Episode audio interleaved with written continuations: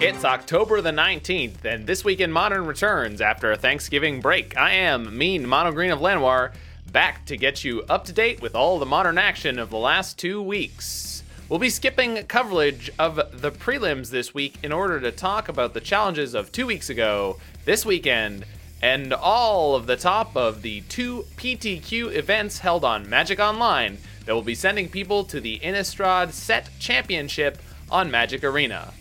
Then we'll be checking out some coverage of the Trophy Tussle, which has been heating up and has a few new faces in competition for the top. So let's get to it.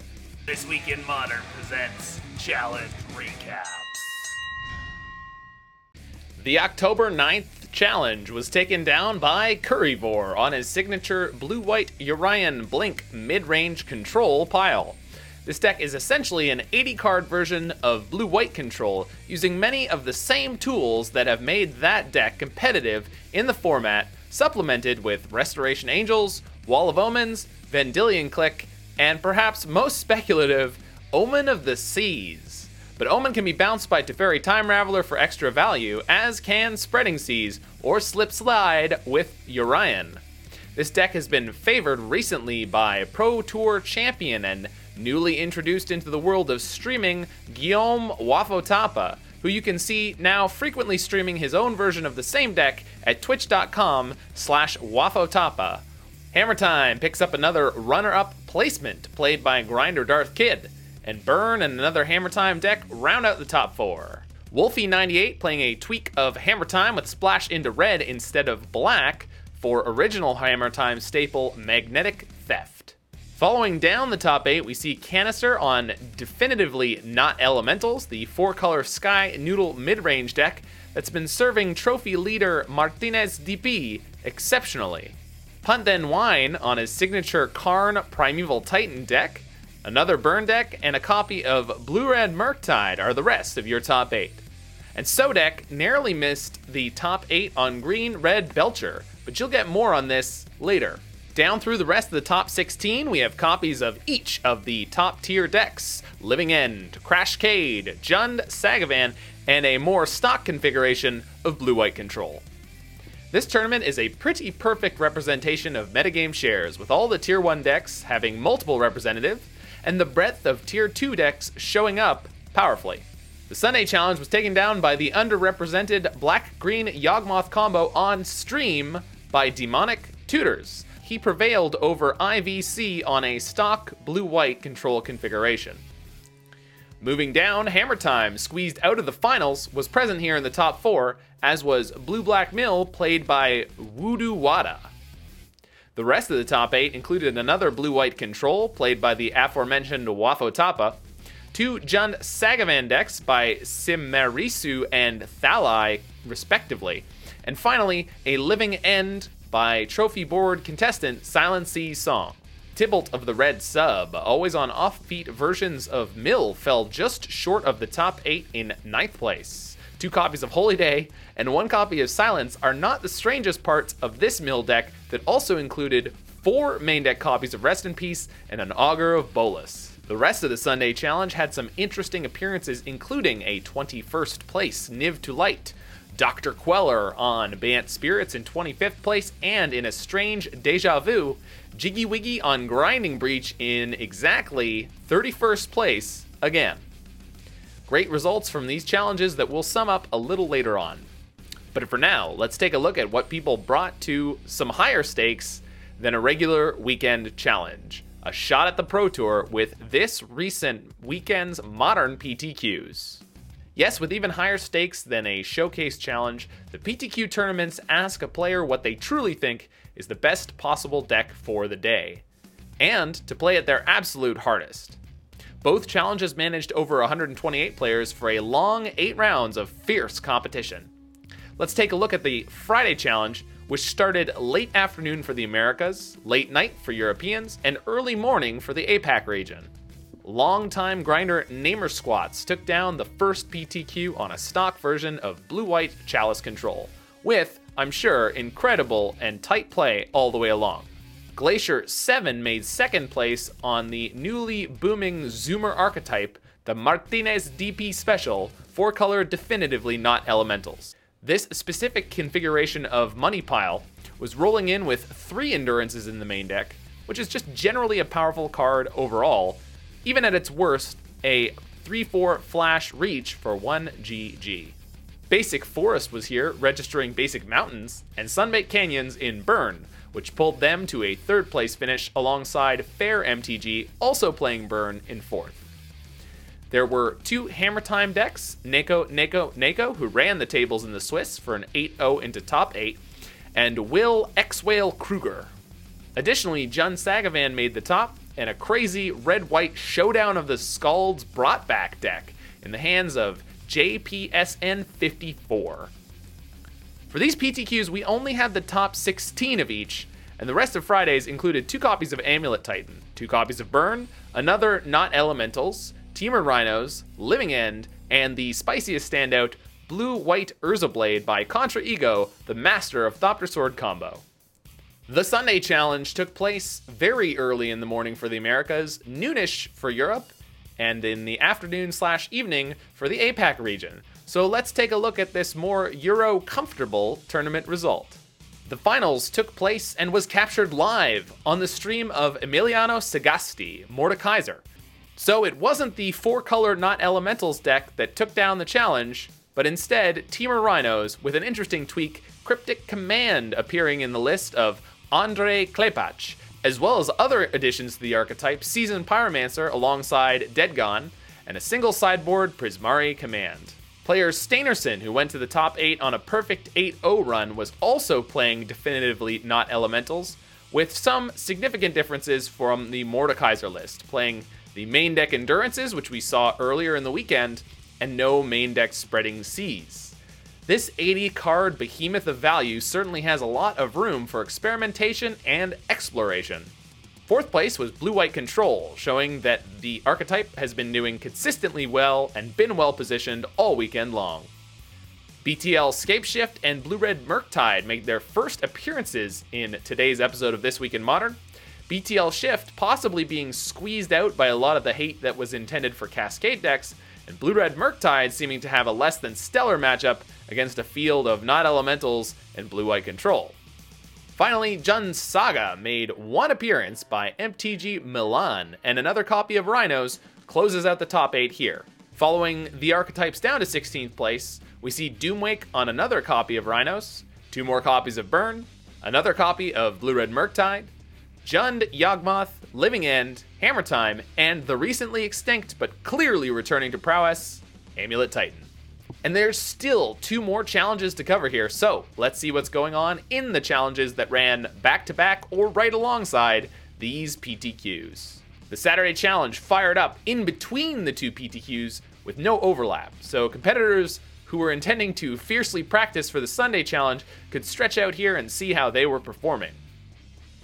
Phenomenal brewer and competitor Talisker won the whole thing on a wild amalgam of Jeskai Moonblade, with a full grip each of Chalice, Blood Moon, Fury, Seasoned Pyromancer, and Stoneforge Mystic in a deck that was just splashing blue in the main for Teferi Time Raveler. Tybalt of the Red Sub took Mill to the finals here, with a more stock configuration of blue black, moving out of the semifinals where they were able to make their way above Hammer Time and Jund Sagavan.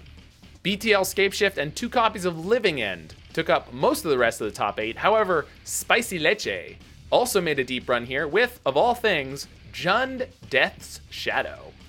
Yes, Taylor Swiftspear decided to shake off the rust and came back swinging in this list with mutagenic growths and instead of newcomer dress Temur Battle Rage. This list is looking to slam its own life total before utterly destroying opponents in quick fashion, with multiple lines that can result in turn 3 kills, and a truly optimal line for a turn 2 kill. Sodek made another 9th place appearance with Belcher, and another pilot, Bied Narcio, made 13th, and another cool 95 in 30th place. Belcher was certainly on the rise on Saturday, and Sunday hit the top spot with Sodek finally making it into and to the top of a challenge on his Belcher list. This deck has the potential of a turn 2 kill, but can also use Recross the Path to set up a perfect draw of 7 cards for the next turn from Miracle card Reforge the Soul. and can easily hit opponents out with a turn 2 Blood Moon, which in the current meta can be incredibly punishing. Don't be surprised when you run into this beast in the leagues, and try to have a plan which allows you to survive the onslaught of this deck that has, mercifully, moved away from 4 main deck Pact of Negation. The top 4 of this challenge was otherwise dominated by Teferi Time Raveler, with Benny R in second and Canister in fourth, playing blue white control.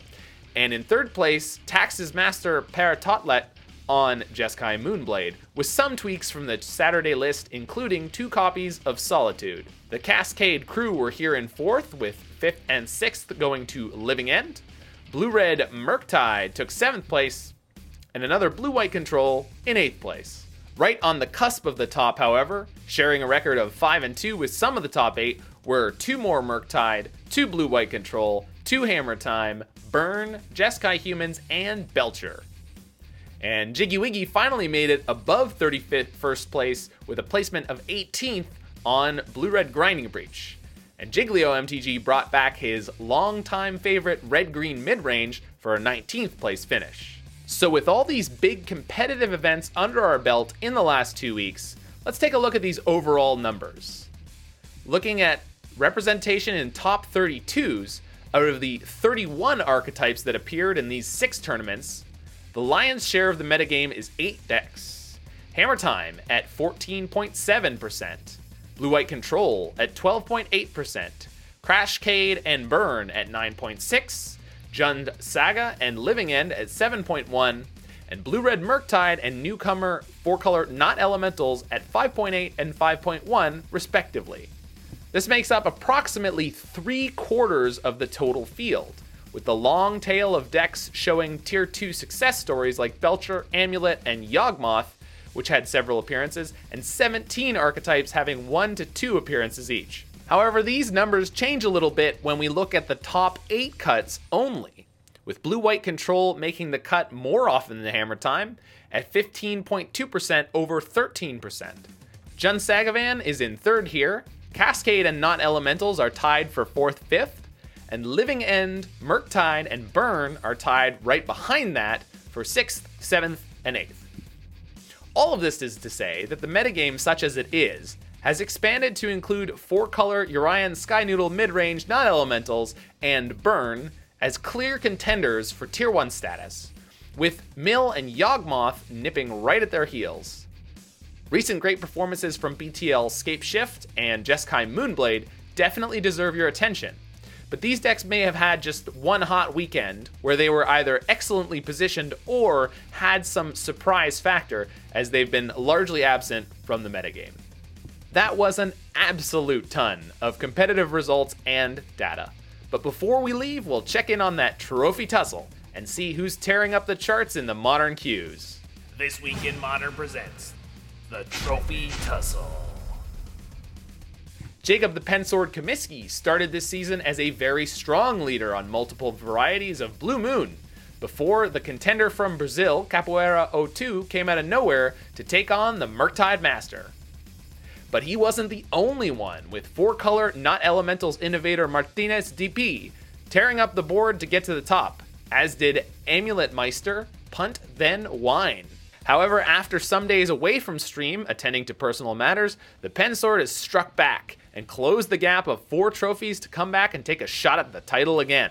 So, with 21 days remaining in the race, let's check in on the numbers. At 19 trophies each, Martinez DP and Capoeira are right at the top, with Martinez on a slight edge due to the timing of his trophy. In third place with 18 is the Pensword.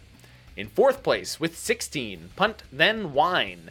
And Eldrazi Master, the Tunneling Cat, closes out the top five at 13 trophies. Underneath that, former trophy leader Pygonti, Cascade Pro, Silent Sea Song, and Yawgmoth Master, Demonic Tutors are hanging out at 11 trophies.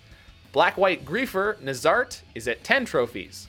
And a wide field extends below this group at 9 and 8. At the moment, This Week in Modern has not set up a better system for accepting donations for the trophy race, but ticket and chest donations can be accepted most hours of the day. Feel free to email us at thisweekinmodern at gmail.com to get in touch about a donation. As for the moment, This Week in Modern and the Mana Symbol channel will be donating 50 tickets to the prize pool, the divisions of which will be announced next week. Faithless Brewing should match this, and at least one other contributor has added 20 tickets so far to make the prize pool 120 tickets as of this date. But there's still time to contribute if you want to sponsor this exciting race. Well, that about does it for all the modern news fit to be reported for this week. But if you've got a modern deck or story that you want to share with us, please feel free to tweet me at TwimMTG or email us at thisweekinmodern at gmail.com. For now, this is Mean Monogreen of Lenoir wishing you the best of top decks and the best of luck. Good night.